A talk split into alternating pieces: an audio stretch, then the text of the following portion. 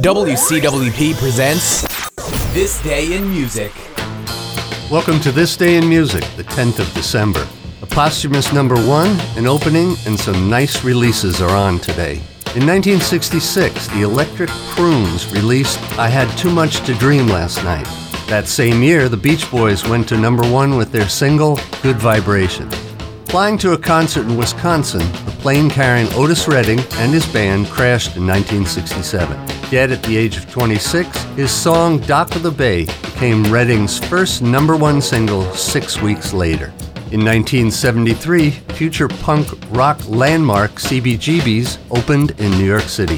Joe Satriani's solo album Surfing with the Alien was released in 1987. The popular instrumental album opened the door for many similar albums. And that's it for this day in music.